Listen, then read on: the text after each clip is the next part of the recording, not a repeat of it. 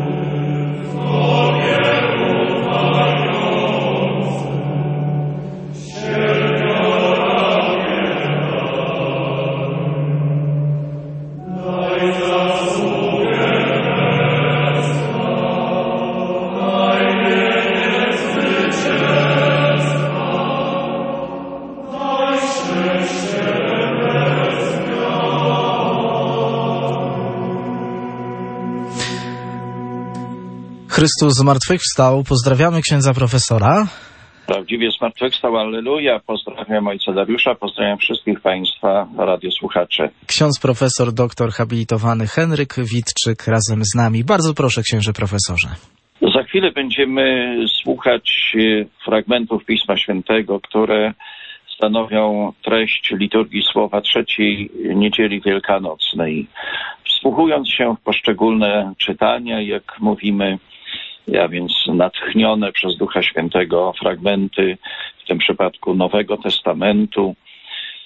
Zwróćmy uwagę na mm, dwa aspekty. Po pierwsze, jak y, każde z czytań prezentuje osobę zmartwychwstałego Pana Jezusa, jakich tytułów używa dla jej określenia, bo to nam e, pokazuje jego tożsamość, jego wielkość, jego majestat po prostu, żebyśmy nie poprzestawali tylko przy prostym określeniu e, Chrystus zmartwychwstały i, i na tym koniec. A z drugiej strony zwróćmy też uwagę na działania, które tej tożsamości Chrystusa zmartwychwstałego, objawionej w tytułach przynależnych mu, aplikowanych do jego osoby, wypływają. Są to działania niezwykle ważne dla nas, jak zobaczymy, i są one podejmowane przez Chrystusa Zmartwychwstałego w kontekście całego szeregu złych działań ze strony ludzi, zarówno jemu współczesnych, jak też nas dzisiaj żyjących, jego wyznawców, wierzących w niego. I tak za chwilę wysłuchamy pierwszego e, czytania z dziejów apostolskich, rozdział trzeci, od wersetu 13 do 19. Bardzo proszę tych z Państwa, którzy mogą otworzyć swoje Pismo Święte, aby to uczynić. Może niektórzy z nas mają liturgię słowa z tygodników katolickich, e, bo są te teksty drukowane w wielu miejscach czy w internecie. Warto te teksty, których e, rzeczywiście najpierw z uwagą słuchamy, bo Słowo Boże się najpierw słucha, e, ale równocześnie dla dalszej analizy, dla medytacji trzeba mieć tekst e, przed oczami, żeby po prostu poprzez taki słuchowo-wzrokowy kontakt ze Słowem Bożym jak najgłębiej wnikać w misterium osoby Pana Jezusa i Jego działania. Wysłuchajmy zatem pierwszego fragmentu z dziejów apostolskich, którym jest mowa przede wszystkim o tym, co współcześni Chrystusowi uczynili względem Niego i jak wygląda Boża odpowiedź na to ich działanie. A równocześnie w samym centrum y, padają bardzo ważne określenia osoby Chrystusa zmartwychwstałego. Y, wsłuchajmy się zatem w to, co mówi święty Piotr, zwracając się na dziedzińcu świątyni jerozolimskiej do swoich rodaków, którzy podziwiali go, mm, gdy uzdrowił chromego, y, który do niedawna siedział przy bramie pięknej świątyni. Piotr w imię Jezusa Nazarejczyka mm, uzdrowił go po prostu, wziął go na, za, no, za rękę, podniósł go w imię y, tejże właśnie mocy, która związana jest z Chrystusem zmartwychwstałym. W tych wcześniejszych fragmentach, zwróćmy uwagę, występuje mm, bardzo charakterystyczny rzeczownik imię. Szema hebrajskie, tutaj imię ono ma e, w tekście greckim. My też w naszych modlitwach, choćby w znaku krzyża, e, wymieniamy ten rzeczownik, mówiąc w imię Ojca imię w tradycji biblijnej, już ono samo oznacza po prostu y, tajemnicę osoby. Jest to takie charakterystyczne bardzo po prostu mm, określenie, bardzo ważne zarówno w Starym Testamencie, jak też widzimy w odniesieniu do samego Chrystusa. Ta tradycja związana przede wszystkim z pięknym rzeczownikiem Shem, E, hebrajskim z ksiąg prorockich czy innych e, przenosi się i była aplikowana oczywiście Szem, oznaczało imię, oznaczało Adonai, oznaczało Pana Boga, oznaczało jestem tego, który jest. E, tutaj święty Piotr odnosi ten wspaniały rzeczownik, funkcjonujący już jako nazwa, jako tytuł do osoby Pana Jezusa. To nam bardzo wiele już mówi, ale tym tekście, którego za chwilę wysłuchamy, padają jeszcze inne, jakże ważne, jakże piękne, jakże głębokie tytuły dotyczące Chrystusa Zmartwychwstałego. Wysłuchajmy zatem fragmentu z dziejów apostolskich. Czytanie z dziejów apostolskich. Piotr powiedział do ludu: Bóg Abrahama, Izaaka i Jakuba Bóg ojców naszych wsławił sługę swego Jezusa, wy jednak wydaliście go i zaparliście się go przed Piłatem, gdy postanowił go uwolnić. Zaparliście się świętego i sprawiedliwego, a wyprosiliście ułaskawienie dla zabójcy. Zabiliście dawcę życia, ale Bóg wskrzesił go z martwych, czego my jesteśmy świadkami. Lecz teraz wiem, bracia, że działaliście w nieświadomości, tak samo jak zwierzchnicy wasi. A Bóg w ten sposób spełnił to, co zapowiedział przez usta wszystkich proroków, że jego Mesjasz będzie cierpiał. Pokutujcie więc i nawróćcie się, aby grzechy wasze zostały zgładzone.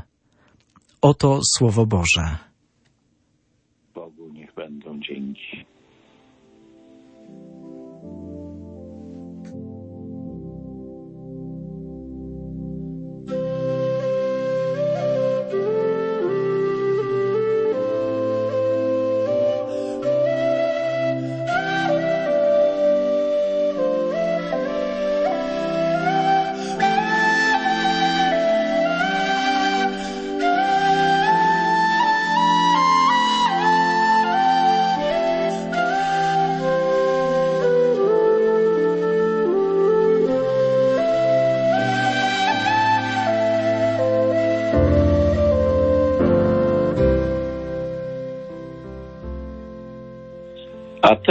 Wysłuchamy z kolei fragmentu z pierwszego listu świętego Jana Apostoła z rozdziału drugiego, wersety od pierwszego do piątego A.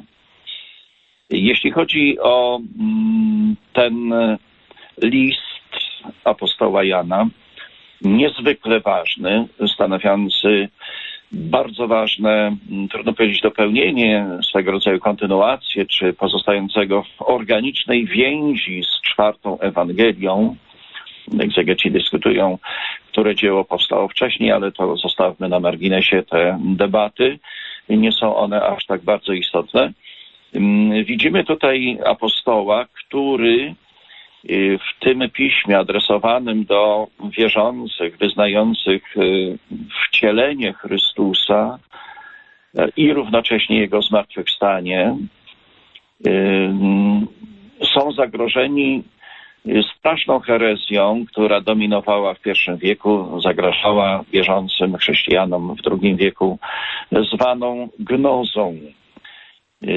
Filozof, bo to była bardziej filozofia po prostu niż jakiś, chociaż no, filozofia taka religijna właśnie dotycząca człowieka.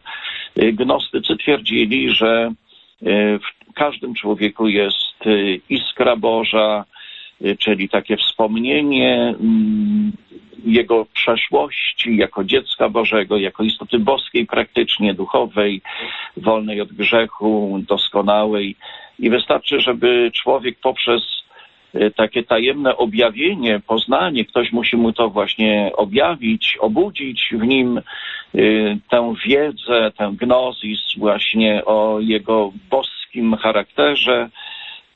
I na tym polega zbawienie, na takim przebudzeniu polegającym na rozpoznaniu swojego boskiego charakteru. To obrazowo można powiedzieć, że tak jakby ktoś był królewiczem, ale wyszedł z pałacu, zabłądził w jakiejś puszczy, po latach dopiero w tejże puszczy spotkał kogoś, kto mu uświadomił, że ty nie jesteś jakimś włóczęgą, jakimś, prawda, żebrakiem, czy kimś, kto musi zmagać się tutaj z trudami wędrownego, żebraczego wręcz życia, lecz jesteś synem królewskim.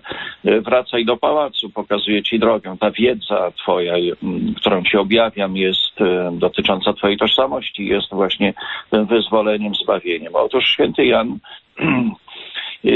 przeciwstawia się takiemu rozumieniu, mówiąc, że człowiek, syn Adama, podlega po prostu słabości, podlega wielkiemu misterium działania grzechu, o czym święty Paweł mówi równie mocno, misterium iniquitatis. Tak też i święty Paweł mówi, że jeśli by ktoś z nas twierdził, że nie ma grzechu, zwyczajnie kłamie po prostu. Wszyscy jesteśmy grzesznikami i potrzebujemy odkupiciela. I to wyzwolenie człowieka z grzechu, nie dokonuje się inaczej, nie poprzez wiedzę jakąś, oświecenie, czy poprzez jakieś takie gnostyckie rytuały wtajemniczenia, lecz w wydarzeniu męki, śmierci i zmartwychwstania Chrystusa. To w nim dokonuje się usprawiedliwienie synów Adama, grzeszników, tak że mogą stać się sprawiedliwymi.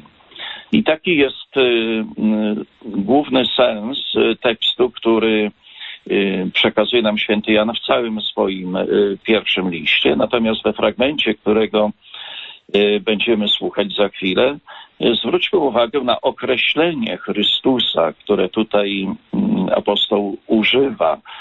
Y, poprzedzając je właśnie charakterystycznym chrześcijanie nie powinni już grzeszyć po chrzcie, prawda, po przyjęciu Ewangelii, ale jeśli by ktoś zgrzeszył, bo dalej pozostajemy słabymi ludźmi, to mamy właśnie Chrystusa zmartwychwstałego, który pełni tę bardzo charakterystyczną rolę. Nie chcę uprzedzać e, naszej, naszego słuchania tekstu, ale y, spróbujmy sami odkryć, jaka to jest rola, na czym ona polega. Równocześnie w drugiej części tego fragmentu zobaczymy, co święty Jan zaleca wierzącym w Chrystusa, uwolnionym od grzechu, E, jako metodę postępowania, aby trwać w więzi z Chrystusem zmartwychwstałym. Używa bardzo pięknego określenia znać Go. E, chrześcijanie to są osoby, które znają Chrystusa. E, I znów zobaczmy, na czym ta znajomość Chrystusa polega czym ona się wyraża. Czy to jest wiedza jedynie o Chrystusie, czy coś znacznie, znacznie głębszego? Wysłuchajmy zatem tego, co święty Jan w pierwszym liście, w drugim rozdziale chce nam powiedzieć o Chrystusie zmartwychwstałym i jego działaniu w odniesieniu do nas, którzy nawet po chrzcie pozostajemy po prostu grzesznikami, zmagającymi się z naszymi grzechami. Nie nazywajmy grzechów tylko jakimiś słabościami, zaniedbaniami, zapomnieniami, prawda? Często ulegamy takiej pokusie, takiego zagłaskiwania nieraz bardzo ciężkich grzechów. Czytanie z pierwszego listu świętego Jana Apostoła. Dzieci moje, piszę do was, żebyście nie grzeszyli. Jeśli by nawet ktoś zgrzeszył, mamy rzecznika u Ojca, Jezusa Chrystusa Sprawiedliwego. On bowiem jest ofiarą przebłagalną za nasze grzechy i nie tylko za nasze, lecz również za grzechy całego świata. Potem zaś poznajemy, że Go znamy, jeżeli zachowujemy Jego przykazania. Kto mówi znam Go, a nie zachowuje Jego przykazań, ten jest kłamcą i nie ma w nim prawdy. Kto zaś zachowuje Jego naukę, w tym naprawdę miłość Boża jest doskonała. Oto Słowo Boże. Bogu niech będą dzięki.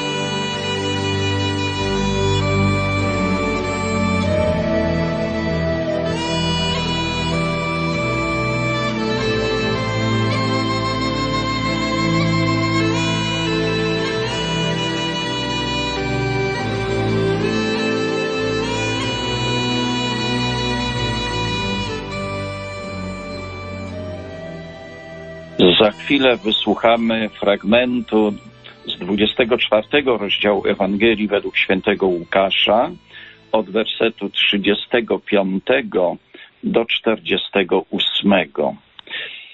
Łatwo zauważyć, że jest to dalszy ciąg świadectwa, które święty Łukasz przytacza. Dalszy ciąg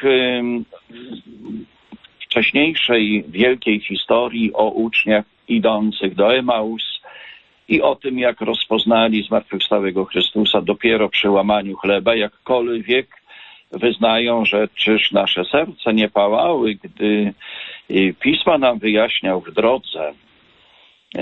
Otóż ci właśnie uczniowie wracają do Jerozolimy, do apostołów, do wieczornika i dają świadectwo o tym, że rozpoznali zmartwychwstałego Chrystusa przy łamaniu chleba. Ale równocześnie zmartwychwstały Chrystus objawia się teraz uczniom pozostającym właśnie w Jerozolimie. Objawia się w bardzo charakterystyczny sposób. Charakterystyczny dlatego, że święty Łukasz jako wrażliwy historyk pragnie pokazać nam cały realizm i jakby można to powiedzieć taką wręcz no nie chcę powiedzieć materialną, ale taką bardzo egzystencjalną formę tego spotkania. To bardzo ważne, ponieważ ewangeliście temu zależy na tym, aby czytający Ewangelię, słuchający jej, mieli pewność, że Chrystus, o którym daje świadectwo, również Chrystus zmartwychwstały, to nie jest jedynie postać znana z jakichś wizji wewnętrznych, duchowych, mistycznych przeżyć, ale jest to postać konkretna, historyczna, e, właśnie dotykalna, widzialna ludzkimi oczami. I na ten wymiar poznania również Chrystusa zmartwychwstałego, tym fragmencie, którego za chwilę mm, wysłuchamy, ewangelista zwraca bardzo mm, silną uwagę. Wiele razy, zobaczmy, zwróćmy na to uwagę, jak ile razy zmartwychwstały Chrystus, bo ewangelista jedynie przytacza po prostu świadectwo uczniów, którzy opowiadali, dawali świadectwo o tym, jak zmartwychwstały Pan po prostu przekonywał ich y, takich właśnie za, przelęknionych, wylękłych, zatrwożonych, zmieszanych, y, pełnych wątpliwości, jak zmartwychwstały Chrystus przekonywał ich, że ani nie jest zjawą, ani jakimś widzeniem wewnętrznym, duchowym każdego z nich, lecz jest postacią i zewnętrzną, i mającą określoną konsystencję po prostu cielesno-duchową. E, to jest bardzo ważne świadectwo. Zwróćmy uwagę na to, e, jak e, ta konsystencja, czy ta tożsamość cielesno-duchowa zmartwychwstałego Chrystusa jest w tej Ewangelii poświadczona, jest poświadczona niesamowicie mocno. W drugiej części natomiast zmartwychwstały Chrystus przytacza mm, jeszcze inny argument, bodaj najważniejszy, dotyczący jego osoby, jego zmartwychwstania, sensu tego wydarzenia, odnosi, mianowicie odwołuje się do słów pisma, e, tych, które zostały zapisane o nim w prawie Mojżesza, u proroków i w psalmach. Zwróćmy uwagę, jak mocno Pan Jezus um, ukierunkowuje apostołów, uczniów, a więc i nas, dzisiaj żyjących, do, um, generalnie mówiąc, pism Starego Testamentu, natchnionych oczywiście przez Ducha Świętego, chcąc powiedzieć, że bez Starego Testamentu byśmy y, po prostu nie rozumieli do końca, może w ogóle źle byśmy rozumieli Jego osobę, Jego e, działanie również dzisiaj w odniesieniu do ludu y, Bożego. Zwróćmy uwagę na ten aspekt po prostu, o którym Chrystus mówi w drugiej części Ewangelia. Mówi dlatego, że dla wierzących Żydów jego czasów, ale też i współczesnych, tak jak i dla nas zresztą, najważniejszym argumentem w kwestiach wiary jest argument z Pisma Świętego po prostu i to jeszcze dobrze rozumianego, dobrze wyjaśnianego, dobrze odczytanego najpierw, prawda, dobrze wyjaśnionego z pełnym autorytetem. Zwróćmy na to uwagę, wsłuchując się w tę Ewangelię, zwłaszcza, że jesteśmy w kontekście już bezpośrednim tygodnia biblijnego, który rozpoczyna się w niedzielę 18 kwietnia, będzie trwał aż do soboty. Narodowego czytania Pisma Świętego, piątego już nawiązującego do e, wydarzenia źródłowego, jeśli chodzi o nasz naród i państwo polskie, jakim był e, w 966 roku chrzest Polski. A więc wysłuchajmy e, Ewangelii trzeciej niedzieli wielkanocnej. Z Ewangelii według świętego Łukasza. Uczniowie opowiadali, co ich spotkało w drodze i jak poznali Jezusa przy łamaniu chleba. A gdy rozmawiali o tym, on sam stanął pośród nich i rzekł do nich: Pokój wam.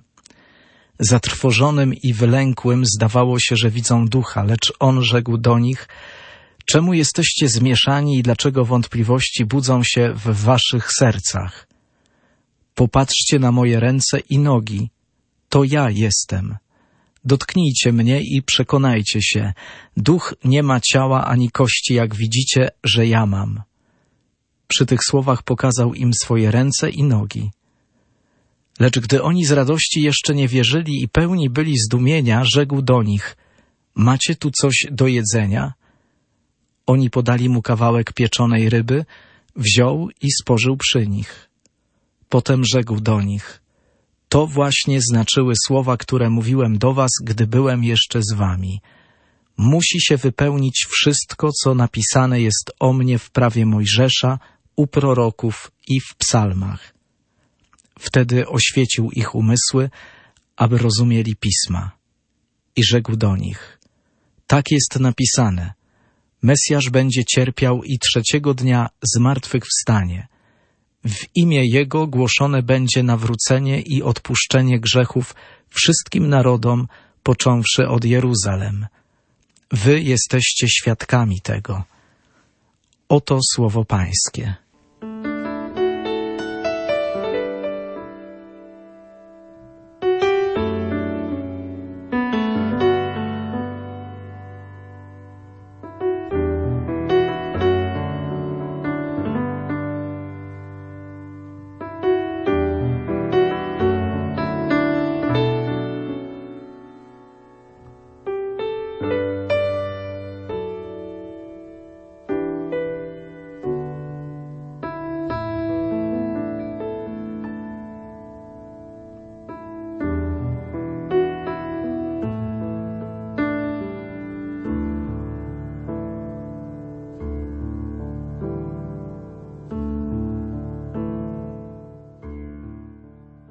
Zanim przejdziemy w naszej audycji do medytacji nad, e, w tym przypadku osobą, tajemnicą Chrystusa zmartwychwstałego, Jego działania, pragnę, nawiązując do komentarzy przed e, poszczególnymi czytaniami, zwrócić naszą uwagę, czy uwydatnić może bardziej, jakie to właśnie wspaniałe tytuły, określenia Chrystusa zmartwychwstałego mogliśmy poznać e, za sprawą tychże właśnie natchnionych fragmentów z dziejów apostolskich, z listu świętego Jana i Ewangelii według świętego Łukasza.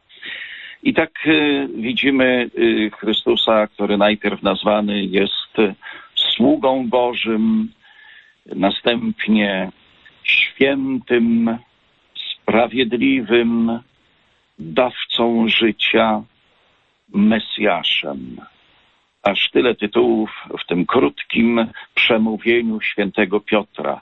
Przemówieniu, które ma charakter świadectwa. Zmartwychwstały y, zlecił im, po prostu nakazał im dawanie świadectwa o nim. I tu widzimy Piotra wypełniającego to polecenie zmartwychwstałego. Z kolei y, w liście y, świętego Jana mamy niezwykłe określenie Chrystus, który jest rzecznikiem naszym, u ojca.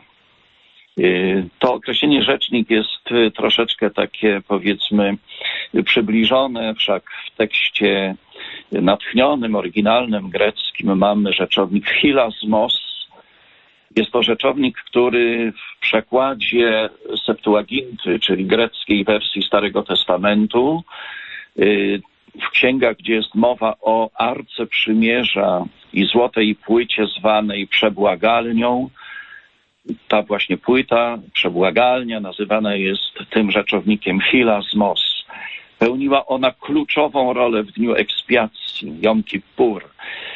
Arcykapłan skrapiał tę płytę krwią ofiary ekspiacyjnej i następowało z woli Bożej oczywiście, według przepisu prawa mojżeszowego, odpuszczenie wszystkich grzechów ludowi izraelskiemu, pokutującemu oczywiście.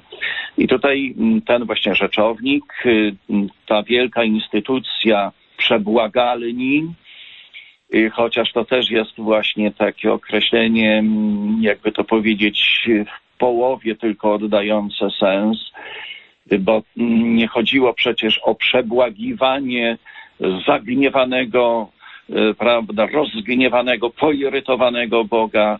Oczywiście Pan Bóg cierpi wtedy, cierpi wyrażasz swoje niezadowolenie wtedy, gdy y, ludzie grzeszą, ale nigdy nie kieruje się jakimiś uczuciami zemsty czy, czy gniewu, nawet jeżeli autorzy Starego Testamentu często używają tego określenia, chcąc powiedzieć, że mm, ze strony Pana Boga jest bardzo daleko idąca dezaprobata po prostu wobec i żal, żal w znaczeniu ubolewanie, tak jak ojciec ubolewa, gdy widzi po prostu syna marnotrawiącego swoje życie. I to jest y, tutaj to właśnie wielkie określenie Chrystusa zmartwychwstałego, bo apostoł wyraźnie mówi, mamy Jezusa, rzecznika naszego, tę, tę właśnie przebłagalnię, tę, y, czy w liście do Rzymian święty Paweł mówi, narzędzie przebłagania. Tam jest ten sam rzeczownik filazmos, ale jeszcze trudniej mm, przełożony narzędzie. No, Chrystus jest osobą, nie jest narzędziem.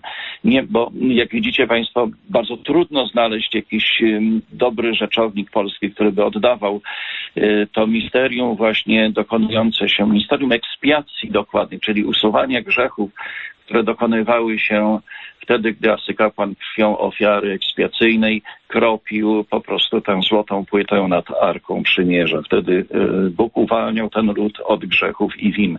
Drugie określenie, które znajdujemy w tym fragmencie świętego Jana, to jest y, Jezus Chrystus Sprawiedliwy.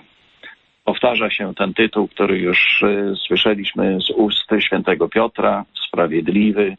Y, tutaj ściśle złączony z imieniem i tytułem Chrystus, czyli Mesjasz oczywiście, sprawiedliwy, a więc wypełniający wolę y, Pana Boga, wypełniający tę wolę z miłością i oddaniem, w kluczu miłości właśnie ofiarnej y, w odniesieniu do Pana Boga, czyli radykalnie ufającej woli Bożej i w kluczu miłości miłosiernej wobec braci, którym przebacza. I wreszcie w Ewangelii mam nadzieję, że udało nam się wychwycić to piękne, wręcz kluczowe określenie, które święty Jan przede wszystkim aplikuje do zmartwychwstałego Chrystusa. Ja jestem. Oczywiście ono tutaj jest zawoalowane w stwierdzeniu popatrzcie na moje ręce i nogi, to ja jestem. E, to bez wątpienia jest zdanie e, w kontekście, prawda, podkreślające e, realizm obecności Chrystusa. Niemniej wrażliwe ucho, czy to Hebrajczyka, czy, czy chrześcijanina, mającego właśnie tę wrażliwość hebrajską pierwotną na ja jestem, od razu mm, otwierają nam się oczy i dusza na e, boski charakter po prostu tej obecności. Bo tutaj Pan Jezus aplikuje do siebie święte imię Pana Boga, które Pan Bóg objawił Mojżeszowi. E, zobaczmy sobie Księgę Wyjścia, trzeci rozdział, prawda, zanim go posłał do Faraona, aby wyprowadził lud Izraela z Egiptu, a więc imię niesamowite. Ja jestem tu, ja jestem z Tobą, jestem z Wami jako Wasz e, wyzwoliciel, zbawiciel. I w dalszej części tej Ewangelii, gdy Pan Jezus odsyła e, w celu zrozumienia Jego osoby, Jego zarówno męki, śmierci, jak i zmartwychwstania, doniosłości tych wydarzeń, odsyła do, do pięcioksięgu, do proroków, do psalmów, pada po prostu mm, z jego ust mm, określenie Mesjasz. Mesjasz będzie cierpiał trzeciego dnia zmartwychwstania, więc określenie mm, bodaj najważniejsze dla wyznawców judaizmu, oczekujących właśnie za sprawą proroków, psalmów Mojżesza na właśnie Mesjasza, czyli wysłannika Bożego, czyli króla przychodzącego w imieniu Pana Boga, ale równocześnie Chrystus koryguje te ziemskie takie właśnie królewskie bardzo, można by powiedzieć polityczne, doczesne rozumienie osoby i misji Mesjasza, mówiąc Mesjasz będzie cierpiał i trzeciego dnia zmartwychwstanie, a wam będzie głoszone nawrócenie i odpuszczenie grzechów w Jego imię. Oto jest właśnie posłannictwo i działanie Mesjasza. Y, to tyle może z mojej strony w ramach takiego komentarza medytującego, czyli koncentrującego się na jednym temacie. Był to temat tożsamości Chrystusa zmartwychwstałego. Mogliśmy zobaczyć, jak y, przedstawiona jest ona wieloaspektowo.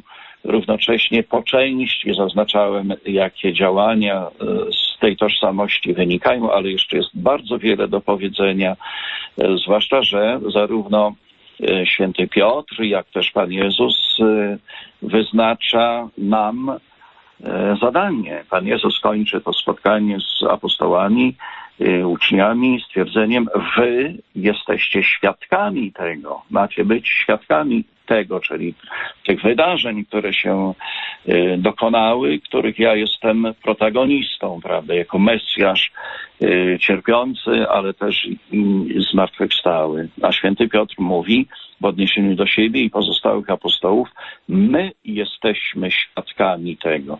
Zwróćmy uwagę na liczbę mnogą w, tym, w tych zdaniach. Wy jesteście świadkami, my jesteśmy świadkami. To jest bardzo ważne. W Kościele Apostolskim, aż do dzisiaj notabene, y, żaden pojedynczy człowiek nie jest świadkiem jakby w oderwaniu od wspólnoty Kościoła, od tradycji Kościoła, od wiary Kościoła. Y, oczywiście, że to pojedyncze osoby, jak męczennicy, święci, czy po, zwykli, jak mówimy, chrześcijanie, dają świadectwo, ale tylko wtedy, kiedy pozostają właśnie we wspólnocie z apostołami i z Kościołem dzisiaj żyjącym po prostu. Y, dzisiaj dającym świadectwo o Chrystusie zmartwychwstałym. Zapraszam zatem do rozmowy, byśmy dzielili się kolejnymi naszymi mm, odkryciami, powiedziałbym, duchowymi w zakresie sensu duchowego, czyli tego, który dotyczy tajemnicy. Podkreślam, Chrystus zmartwychwstały jest niezwykłą tajemnicą. Nam się jedynie wydaje, że patrząc na figurkę zmartwychwstałego z chorągwią w ręku, czy otwarty grób, Y, już bardzo dużo wiemy, prawda? Wiemy zaledwie, nie wiem, no nie chcę tu w procenty iść, ale y, to, to jest zaczątkowa wiedza. Widzimy, jak tutaj choćby te fragmenty trzeciej niedzieli wielkanocnej y, wprowadzają nas w niezwykłe misterium tajemnicy zmartwychwstałego Pana. Spróbujmy w rozmowie może wydobyć bardziej na światło Jego działania w odniesieniu do nas, dzisiaj żyjących, Jego uczniów wierzących.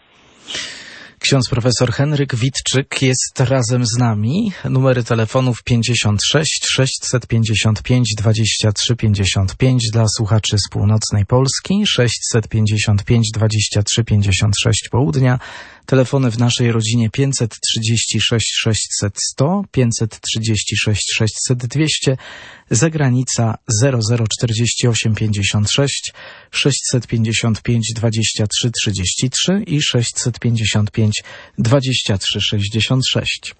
Bardzo proszę, halo. Szczęść Boże, księże Dariusz. Szczęść Boże. Mam takie pytanie. W pierwszym liście świętego Piotra jest napisane, że Pan mu go skrzesił, a ksiądz cały czas używa i ksiądz profesor Wilczyk używa słowa zmartwychwstał. Nie wiem, ja może jestem głupi i dureń i nie rozumiem tych słów. Dziękuję bardzo. Może niekoniecznie od razu trzeba tak o sobie e, e, mówić, a księdza profesora poproszę o rozróżnienie. Zmartwychwstał, wskrzesił. Tak, więc w Nowym Testamencie zachodzą obydwa po prostu e, określenia, no choćby po prostu e, w tekście, który e, czytamy z Ewangelii Łukaszowej. Mesjasz będzie cierpiał i trzeciego dnia zmartwychwstanie mam ewidentnie użyte po prostu określenie. Już nie chcę odnosić się do tekstów greckich, bo nie ma tutaj problemu. Występują po prostu dwie tradycje dopełniające się tak w Ewangeliach, jak widzimy, jak też przede wszystkim w pismach świętego Pawła, w listach czy, czy świętego Jana, które się dopełniają. Z jednej strony podkreśla się działanie Boga Ojca, który wskrzesił Jezusa z martwych, tak jak to Pan mówi. Co więcej, w pierwszym czytaniu to jest powiedziane właśnie, Bóg naszych ojców, Abrahamy, Izaaka, Jakuba, Bóg naszych ojców, najpierw wsławił swego sługę Jezusa, to wsławił w tekście greckim doksadzein jest odniesieniem do zmartwychwstania, właśnie do uwielbienia to nie chodzi o jakąś sławę w znaczeniu mówienia, prawda, e, czy dobrego imienia, jakiegoś poklasku, lecz uwielbienie, czyli napełnienie chwałą, boską chwałą, przemienienie, tak jak na górze Tabor. To o takie właśnie uwielbienie, otoczenie chwałą Pan Jezus modli się na przykład w Ewangelii według świętego Jana, rozdział 17. Otocz swojego, swojego Syna chwałą właśnie to teksty, y, rzeczowniki czy, czy czasowniki polskie nieraz y, y, sprowadzają nas troszeczkę na, jakby to powiedzieć, marginalne rozumienie tych słów greckich, które odnoszą się expressis verbis do boskiej kawod, wręcz starotestamentowej chwały, majestatu Bożego, potęgi Bożej, która napełnia Chrystusa, Jego ukrzyżowane i umęczone ciało, prawda. Ale w dalszym ciągu tej tego kerygmatu Piotrowego słyszymy, y, że wy zabiliście dawcę życia, ale Bóg wskrzesił go z martwych. Więc znów mamy właśnie to określenie, o, którym, o które Pan się upominał, jakoby było jedyne właśnie, no nie jest jedyne. Po prostu teksty, czy świadkowie, apostołowie, którzy wnikali w misterium Chrystusa prowadzeni przez Ducha Świętego, mają też e, takie rozumienie, że e, jego moc jako Syna Bożego również jest e, e, współsprawcza w tym powstaniu z martwych, tak jak tutaj Pan Jezus sam mówi u świętego Łukasza. Trzeciego dnia Mesjasz z martwych wstanie. Nie mówi, że zostanie wskrzeszony przez Boga, prawda? Z martwych wstanie. Będzie cierpiał, podkreśla się aktywny udział właśnie samego Mesjasza. Nie mówi się, że zadadzą mu cierpienie, ukrzyżują go, prawda, e, wydadzą, ale Mesjasz, on będzie cierpiał. Zwraca się, prawda, bardzo mocno. E, cały akcent położony jest na działanie samego Mesjasza. Będzie cierpiał i zmartwychwstanie trzeciego dnia. To może tyle wystarczy. Odsyłam Pana do mm, tekstów świętego Pawła, żeby wyszukać po prostu zarówno jedną tradycję, jak i drugą. Bardzo ważne obydwie są i równo, równie, jakby to powiedzieć, źródłowe. I y, odbieram kolejny telefon. Prosimy. Halo? Jakby to powiedzieć, źródłowe. Halo? Niech będzie pochwalony Jezus Chrystus. Na wieki wieków. Amen. Mówi Paweł z okolic Sierpca. Szczęść Boże księdzu profesorowi, szczęść Boże ojcu. Szczęść Boże. Moja refleksja jest taka. W tym powiedzmy pierwszym czytaniu y, dziejach apostolskich było słowo lecz działaliście w nieświadomości. Według mnie, według mojego skromnego rozeznania była to nieświadomość przewidziana, tak bym ją nazwał, bo gdyby tutaj była świadomość wyższego rzędu, e, to historia zbawienia by się po prostu może potoczyła inaczej, ale nie byłaby taka, jaką znamy. Teraz odnośnie świętego Jana, gdybyśmy nie byli grzesznikami, to niepotrzebna byłaby ofiara przebogalna Pana Jezusa. I teraz w sytuacji mojej grzeszności, Pojawia się również przesłanie zmartwychwstania, bo kiedy klękam u kratek konfesjonału, gdzie po wyznaniu swoich grzechów otrzymuję odpuszczenie grzechów, to ze stanu śmierci duchowej przechodzę do życia, czyli w jakimś sensie zmartwychwstaję. Y, zmartwychwstanie Pana Jezusa według mnie jest aktem miłości, bo gdyby Pan Jezus nie miał miłości, to by nie zmartwychwstał, a ponieważ jest tylko miłością, to mocą tej miłości zmartwychwstał. I przy moich ludzkich zmartwychwstawaniach również pojawiają się znamiona miłości, bo odpuszczenie grzechów odbywa się też dzięki przebaczającej miłości Pana Boga i w tych warunkach rodzi się i umacnia również moja miłość, jako rodzaj wdzięczności za y, otrzymane przebaczenie. Tyle z mojej strony. Dziękuję. Szczęść Boże. Dziękuję. Księży profesorze. Y, dziękuję bardzo. No, y, wypowiedź, która mm, może poza początkowymi zdaniami nie wymaga jakiegoś dopowiedzenia, czy powiedzmy tym bardziej korekty żadnej, prawda, ale jeśli chodzi o to działanie w nieświadomości, y, to jest bardzo, bardzo tajemniczy tekst, pełen właśnie takiej, jakby to powiedzieć, no misterium właśnie Bożego działania i Bożego planu, bo posłuchajmy dokładnie, jak tutaj święty Paweł mówi, święty Piotr mówi, teraz wiem, bracia, że działaliście w nieświadomości.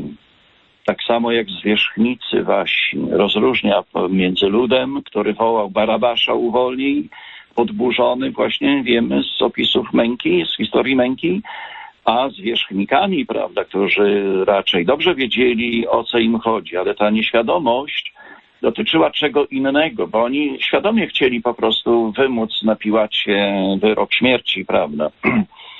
I wszystko robili, nawet grozili Piłatowi, że jak go uwolnisz, to nie jesteś przyjacielem cesarza, a my doniesiemy do Rzymu i się cesarz z tobą rozprawi po prostu.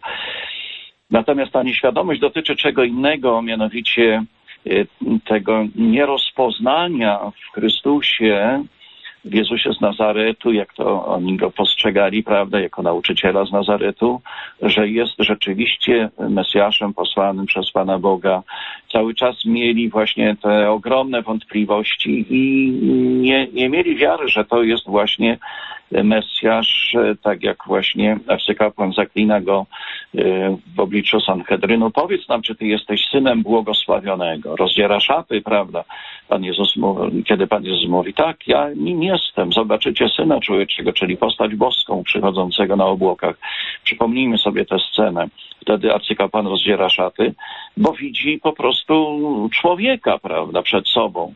I to dla nich było czymś, no, jakby to powiedzieć, niesamowicie trudnym do zrozumienia, że Bóg, który przez całe wieki jawił się jako osoba duchowa, niewidzialna, wręcz zakazująca jakichkolwiek obrazów czy rzeźb siebie samego, w przeciwieństwie do Polan właśnie, którzy mnożyli przeróżne posągi, prawda, czy malowidła że ten skromny nauczyciel z Nazaretu jest synem błogosławionego i to synem w znaczeniu ścisłym, prawda, nie jedynie jakimś posłańcem, prawda, e, tak jak no, wielu Żydów e, czy nazywało się synami bożymi, w sensie takim właśnie, e, jakby to powiedzieć, z powodu wybrania narodu po prostu. O Izraelu Pan Bóg mówi, ty jesteś moim synem, prawda,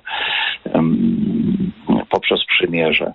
A więc ta nieświadomość tutaj niesamowicie głęboka, e, dotycząca samego misterium Chrystusa, do której nawiązuje święty Paweł w liście do Rzymian od 9 do 11 rozdziału, bo dla niego jest to też niesamowitym wyzwaniem, dlaczego właśnie y, ci, którzy czekali przez y, tysiąc lat czy więcej nawet na, na Mesjasza, gdy przyszedł, nie rozpoznali go, odkrywa w tym właśnie zamysł Boży, plan Boży, że kiedy część tego ludu go odrzuciła, przyjmą go poganie, i w ten sposób poganie otworzą się na łaskę wiary, a ostatecznie Pan Bóg w swoim planie miłosierdzia sprawi, że cały Izrael będzie zbawiony. No oczywiście ten Izrael, który wierzy w Pana Boga, zwraca się do Pana Boga, to nie chce wchodzić w e, dyskusję na temat tajemnicy zbawienia, prawda? Niemniej zauważmy, że ta nieświadomość tutaj jest zaznaczona przez świętego Łukasza. E, Bóg w ten sposób spełnił to, co zapowiedział przez usta wszystkich proroków, że jego Mesjasz będzie cierpiał. Nie cierpiałby, gdyby oni nie, nie mieli tej nieświadomości, prawda? Tej głębokiej nieświadomości, o której powiedziałem, religijnej, dotyczącej właśnie bóstwa Chrystusa, jego mesjańskiej godności. Y, ale mamy tutaj to odniesienie do, do, tego samego, o czym mówi święty Paweł. Łukasz współpracował ze świętym Pawłem, więc doskonale rozumiał myśl Pawłową. Bóg w ten sposób spełnił to, co zapowiedział przez usta proroków, czyli swój plan, tajemniczy plan zbawienia.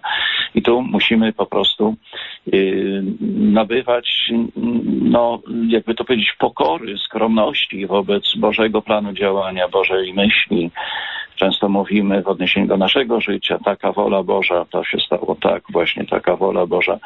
Y, mówmy z całym przejęciem to określenie, aplikując je, bo to jest słuszna aplikacja, że naprawdę nasz umysł czy taka analiza, powiedzmy, bieżąca, nie jest w stanie do końca odkryć tego zamysłu Bożego. To może tyle, niech wystarczy w kontekście tej wypowiedzi. Dziękuję bardzo za nią, zwłaszcza za odniesienie do tej właśnie nieświadomości. Pan e, to rozumiał tak właśnie dosyć e, bardzo, jakby to powiedzieć, no, nie chcę użyć niewłaściwego słowa, Y, zasygnalizował Pan jedynie ten, ten aspekt, który tu jest, a on jest tutaj bardzo, bardzo poważnym misterium właśnie, ta nieświadomość, a z drugiej strony ten Boży plan, nieświadomość ludu wierzącego przecież, y, szukającego, czekającego na Mesjasza, badającego pisma, do których Pan Jezus odsyła, a z drugiej strony właśnie tajemniczy plan zbawienia podjęty przez Pana Boga dla zbawienia nie tylko Izraela, ale wszystkich narodów. Odkrywamy tu wielką Bożą miłość i Bożą mądrość. Prosimy, halo. Bardzo proszę. Halo. Niestety ktoś ma niewyłączone radio i nie bardzo chce reagować. Proszę Radio Maryja. E, dobry wieczór. Dobry wieczór. Czy można by uczestniczyć w dyskusji? Jest pan na antenie, prosimy. Szczęść Boże. Szczęść Boże. Szczęść Boże. Słyszę się. Kwestia jest właśnie tej mowy Piotra. No jest coś takiego, iż y, Piotr, z tego co, wynik, z tego co mówi Piotr, wynika, iż on ma pretensje do Żydów, iż zabili Jezusa Chrystusa. Czy po prostu Piotr chciałby, aby Jezus Chrystus nie został zabity i nie umarł na krzyżu i po prostu doczekał jakiejś późnej starości w dobrym zdrowiu? O, to jest dla mnie. No, nie wiem, czy pan słuchał poprzedniego komentarza. Zupełnie nie po prostu to całkowicie błędny wniosek. Piotr przeciwnie właśnie y, mówi, że poprzez to wasze działanie bardzo dramatyczne w odniesieniu do, do Jezusa. Zabiliście dawcę życia, prawda? Jednak to wasze działanie posłużyło y, interwencji Bożej, ale Bóg go wskrzesił z martwych. Y, tutaj apostoł opisuje to, co się wydarzyło rzeczywiście. On tutaj nie narzuca swojej woli w tym kerygmacie. Owszem, próbował narzucać swoją wolę, swoją wizję, działania życia Mesjasza w Ewangeliach o tym mamy, kiedy Pan Jezus mu wręcz, bo, bo kiedy Chrystus zapowiada swoją mękę, śmierć i zmartwychwstanie, apostoł nie rozumiejąc do końca mówi, Panie, nigdy to na Ciebie nie przejdzie, prawda? Nie może tak być. Do końca, prawda, próbuje brać za miecz, żeby bronić Chrystusa. Pan Jezus w pewnym momencie mu mówi bardzo mocno, zejdź mi z oczu szatanie, bo nie myślisz według planu Bożego właśnie. Szatanie w znaczeniu kusicielu, prawda?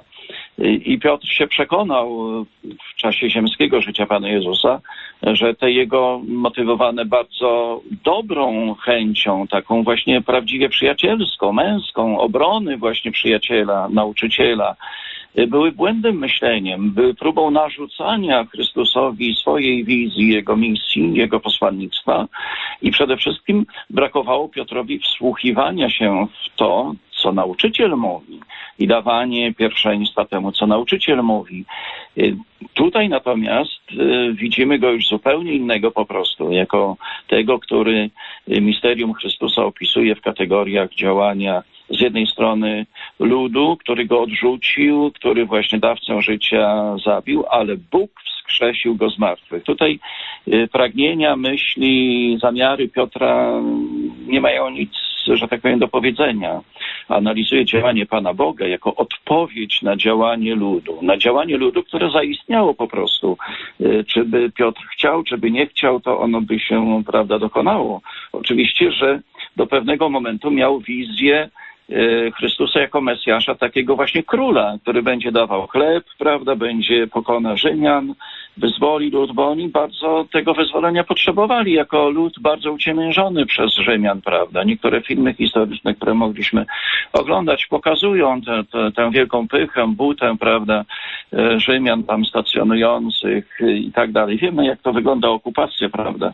No, niczym się nie różniła od e, tak zwanych właśnie okupacji, czy, czy zajmowania terenów nie swoich i grabienia ludzkości, glebienia, prawda, kultury, niszczenia religii, prawda, więc y, to są zrozumiałe te tendencje ze strony Piotra, ale y, po przeżyciu swojej, jakby to powiedzieć, małości, gdy wyparł się Chrystusa ze strachu, a następnie po spotkaniu ze zmartwychwstałym go pyta, czy miłujesz mnie, a więc odbudował jego wiarę y, w siebie, zaoferował mu nową więź zmartwychwstały. Piotr już doskonale rozumie, że tutaj wchodzi w rachubę właśnie działanie Boże, Boży plan, który jest nieskończenie, prawda, wyższy niż to, co by Piotr chciał, co sobie by wyobrażał, jak on by poprowadził życie Mesjasza, prawda.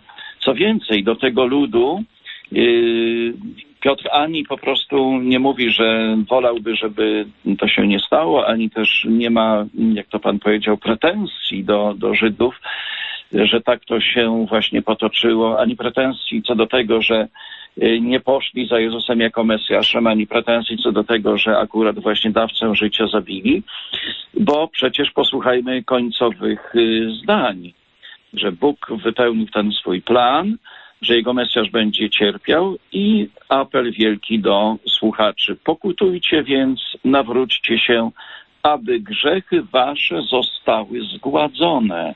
Więc oferuje coś niezwykłego, właśnie tak jak święty Jan. Zmartwychwstały Chrystus, ukrzyżowany zmartwychwstały Chrystus jest tym, który gładzi nawet te właśnie tak wielkie grzechy związane z nierozpoznaniem, czy z błędnym rozpoznaniem misji Chrystusa, Jego osoby, czy z tym, że wymogli właśnie ten wyrok śmierci i tak dalej. Y, mamy tutaj, niemniej to nie jest jakieś takie automatyczne przebaczenie, jak nieraz mówimy czy piszemy, prawda, y, że to jest sprawa Pana Boga, żeby wszystkich zbawił i tak dalej, bo to się będzie kłócić z Jego miłością stwórczą. Y, tutaj mamy wyraźnie powiedziane, pokutujcie więc, nawróćcie się, właśnie zwróćcie wasze serca ku Chrystusowi zmartwychwstałemu, który przychodzi do was, właśnie jako pasterz dusz waszych, jako właśnie rzecznik u Ojca, a grzechy wasze zostaną zgładzone. No, bardzo mocne określenie, zgładzone grzechy, prawda, czyli przestają być siłą niszczycielską w życiu osobistym czy w życiu narodu, prawda. Zdjęta zostaje wina też, prawda, która ciąży jako takie, prawda, taki ciężar duchowy, często przygniatający człowieka. Więc tak to wynika z tego tematu wnikliwie odczytanego. Zachęcam do takiej właśnie bardziej może jeszcze spokojnej i wnikliwej lektury tego fragmentu, czy innych też przemówień świętego Piotra. Prosimy, halo? Już można? Tak, prosimy. Niech będzie pochwalony Chrystus Maria zawsze dziewica. Teraz i zawsze. Krystyna Tuskulu. Ja tak króciutko chciałam podziękować Księdzu Presbrowie, a chciałam jakoś tak zwrócić uwagę, bo ostatnio mi chodzi za myśl, kiedy Pan Jezus wszedł wtedy do świątyni. Wyganiał i powiedział, zbóżcie tę świątynię, a ja w trzy dni, w ciągu trzech dni odbuduję. Czyli sens tego zbawienia to leży w tym, żeby, prawda, każdy z nas zyskał przez łaskę Ducha Świętego, który później, prawda, Pan Jezus zesłał w obecności Matki Bożej Maryi, żebyśmy się stawali dziećmi Bożymi na Jego wzór, na Jego podobieństwo, to co y, kusiciel deptał y, wobec pierwszych rodziców. Także mi się zdaje, że właśnie tutaj chyba, no to się łączy, prawda, nasze zbawienie, ten sakrament pokuty y, z tym, no, żeby z odnowieniem naszej własnej duszy, własnego sumienia. Tak, dziękuję bardzo, bo tak trochę nie rozumiem dokładnie. Panem Bogiem. Dziękuję z Panem Bogiem. Dziękujemy bardzo. Mm, obraz Chrystusa jako nowej świątyni będzie jeszcze przywoływany w liturgii wielkanocnej. W dzisiejszej Ewangelii do tego niezwykle też bogatego obrazu Chrystus zmartwychwstały jako nowa świątynia, nawiązuje to jego określenie, to ja jestem, stanął pośród nich. Właśnie świątynia to było miejsce miejsce wybrane przez Pana Boga, miejsce Jego świętej obecności pośród ludu przymierza, obecności, która wysłuchiwała ich modlitw, przyjmowała ofiary, udzielała właśnie odpuszczenia grzechów w dzień ekspiacji. Natomiast zmartwychwstały Chrystus jako świątynia należy go sobie wyobrażać, tak jak sugeruje prolog świętego Jana, jako taką przestrzeń duchową, do której wchodzimy. E, mówi o tym e, tekst prologu 1.14 z Ewangelii Janowej, że odwieczny Syn Boży, Logos, Słowo stało się ciałem i rozbiło namiot między nami. Tłumaczymy tak opisowo, zamieszkało między nami, co oczywiście jest dalekie od rozbić namiot. To jest dosłowne tłumaczenie. A namiot jak pamiętamy pięcioksiąg, to jako namiot spotkania to była taka przenośnia świątynia, miejsce obecności Bożej. Pan Bóg mm, objawiał się swoją chwałą nad namiotem. Mojżesz, prawda, rozmawiał z nim, otrzymywał polecenia, modlił się w imieniu ludu. Następowało bardzo głębokie i bardzo ważne spotkanie. Poza tym ten właśnie obłok obecności Bożej prowadził lud przez pustynię.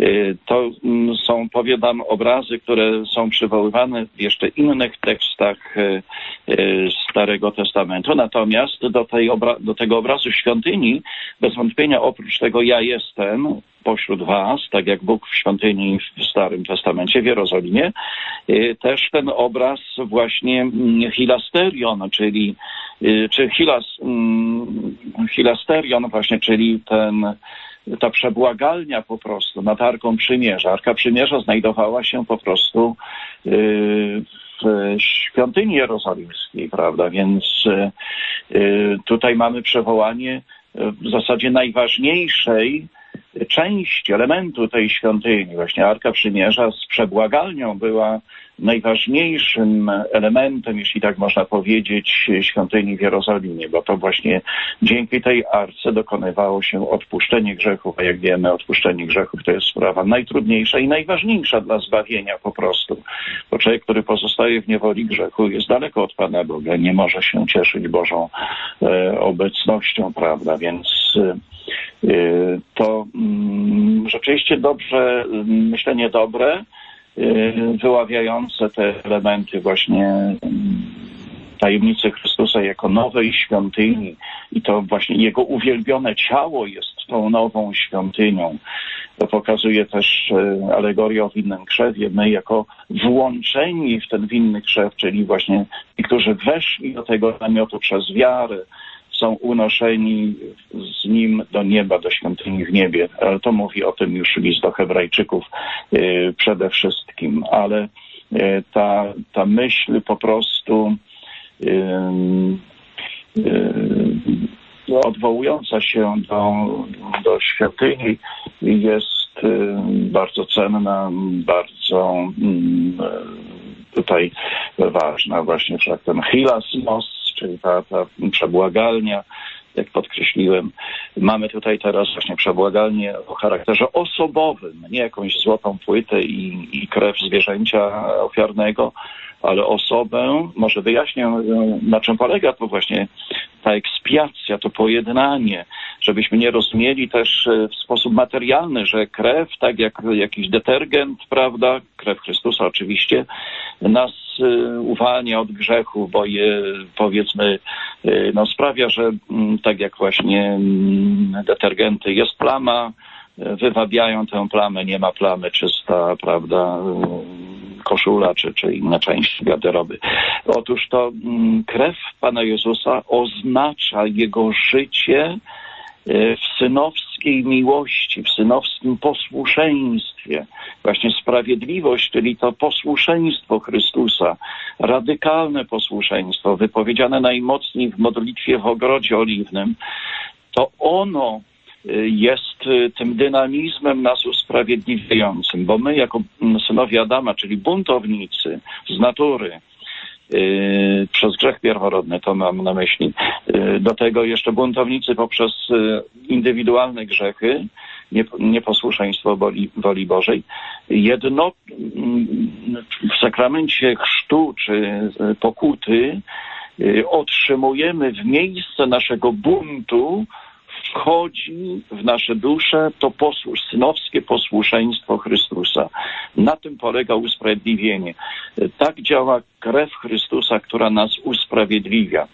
Bardzo proszę, żebyśmy sobie to mm, głęboko jakoś wzięli do serca, bo inaczej rozumiemy bardzo, bardzo, jakby to powiedzieć, materialnie i i w sumie błędnie, prawda, bo krew Pana Jezusa nie jest jakimś takim detergentem wywabiającym nasze grzechy.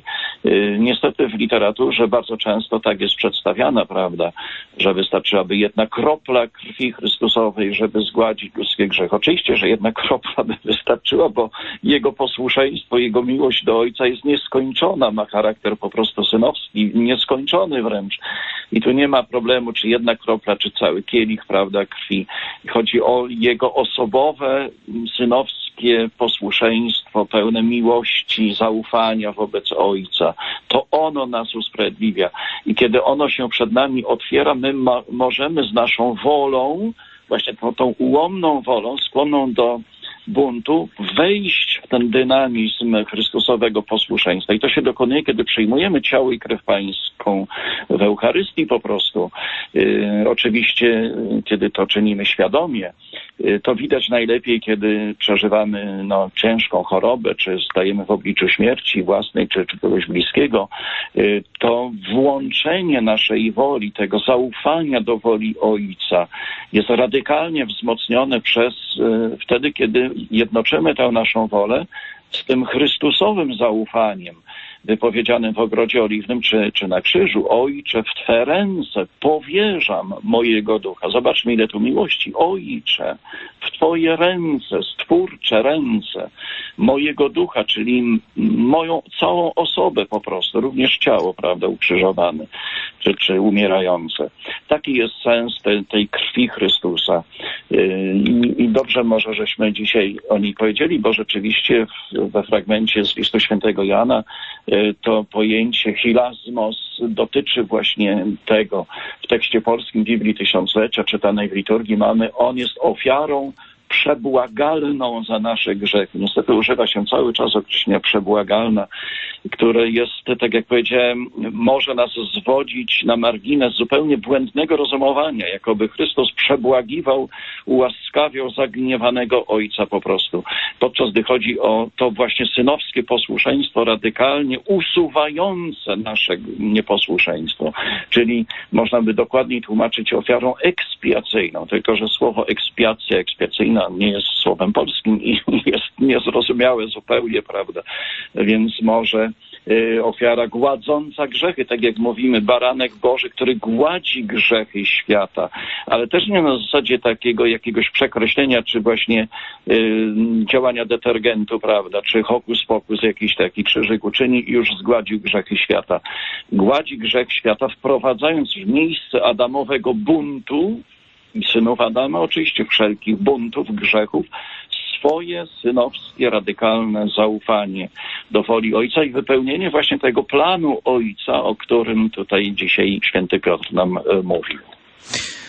Bardzo dziękuję księże profesorze za to spotkanie, za e, tak wnikliwe też przeprowadzenie nas po Bożym Słowie tym, które będziemy słyszeć w naszych kościołach już w najbliższą niedzielę podczas liturgii e, słowa. Bóg zapłać serdeczne. Jeżeli ojciec Dariusz pozwoli, chciałbym zachęcić bardzo gorąco naszych słuchaczy do przeżywania tej niedzieli też jako piąte, niedzielę piątego czytania mm, Pisma Świętego. Wybraliśmy Ewangelię według świętego Marka, rozdział 14. Przede wszystkim na taką wspólnotową refleksję dotyczy ona właśnie ostatniej wieczerzy i wszelkich zagrożeń ze strony Judasza, czy Piotra, czy apostołów, którzy nie do końca rozumieją misterium Chrystusa. Przeprowadźmy sobie też rachunek sumienia, jak my dzisiaj w kontekście ataków bluźnierczych e, wobec e, Eucharystii, naszych kościołów, sprawowanych w niej liturgii Eucharystii, jak my się zachowujemy, jaką postawę zajmujemy, prawda? E, co powinniśmy robić, bo to wymaga namysłu też, prawda, żeby nie odpowiadać nienawiścią, broń Boże, czy jakimiś aktami przemocy to jest tematyka tegoż właśnie piątego narodowego czytania, które pod hasłem e, Ewangelia Jezusa Chrystusa, Syna Bożego będziemy przeżywać w kontekście całego tygodnia biblijnego, który z kolei nosi hasło właśnie zgromadzeni na świętej wieczerzy.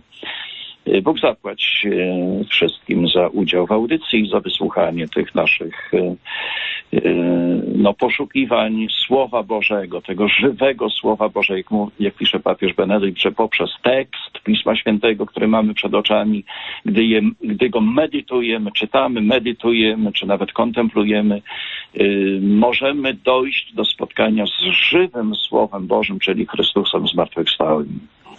Bóg zapłać ksiądz profesor Henryk Witczyk, kierownik Katedry Teologii Biblijnej Nowego Testamentu i proforystyki w Instytucie Nauk Biblijnych Katolickiego Uniwersytetu Lubelskiego Jana Pawła II.